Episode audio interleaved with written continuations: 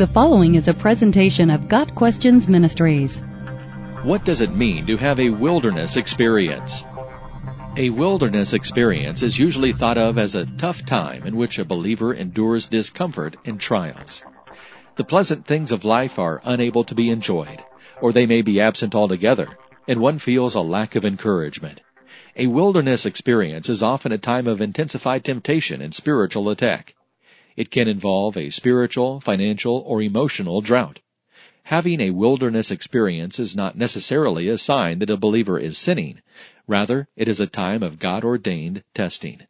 A wilderness experience is often linked to a mountaintop experience. That is, the struggle follows a success of some kind.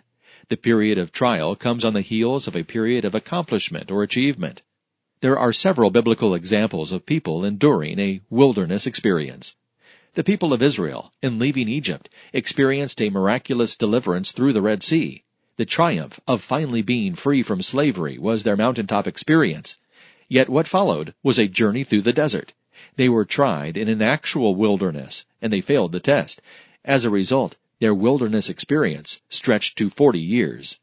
Others who can be said to have had a wilderness experience include the prophet Elijah, the apostle Paul, and of course the patriarch Job. Jesus also had a wilderness experience. After Jesus' baptism, at once the Spirit sent him out into the wilderness, and he was in the wilderness forty days being tempted by Satan. Mark 1 verses 12 and 13.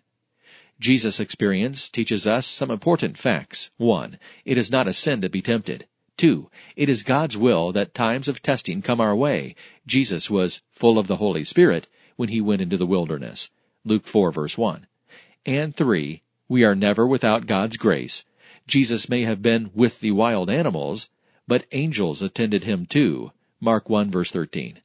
In a wilderness experience, a believer may struggle simply to survive from day to day. Financial, material, physical, or emotional burdens may press on him. The flesh cries out for relief. The believer is forced to wait on the Lord, find peace and joy in the midst of trouble, and through it all, mature in his walk with Christ. Paul offers this encouragement for those who have this treasure in jars of clay. We are hard pressed on every side, but not crushed, perplexed, but not in despair, persecuted, but not abandoned, struck down, but not destroyed. We always carry around in our body the death of Jesus, so that the life of Jesus may also be revealed in our body. 2 Corinthians 4 verses 7 through 10. The reason for these trials, Paul says, is to show that this all surpassing power is from God and not from us. Verse 7. The wilderness is an unpleasant place, fleshly speaking. We naturally want prosperity, health, and easy going. But the same God who created the garden also created the wilderness. There will be times of trial and pressure. Our faith will be tested. But the grace of God will meet us even in the wilderness. Missionary Amy Carmichael knew this truth.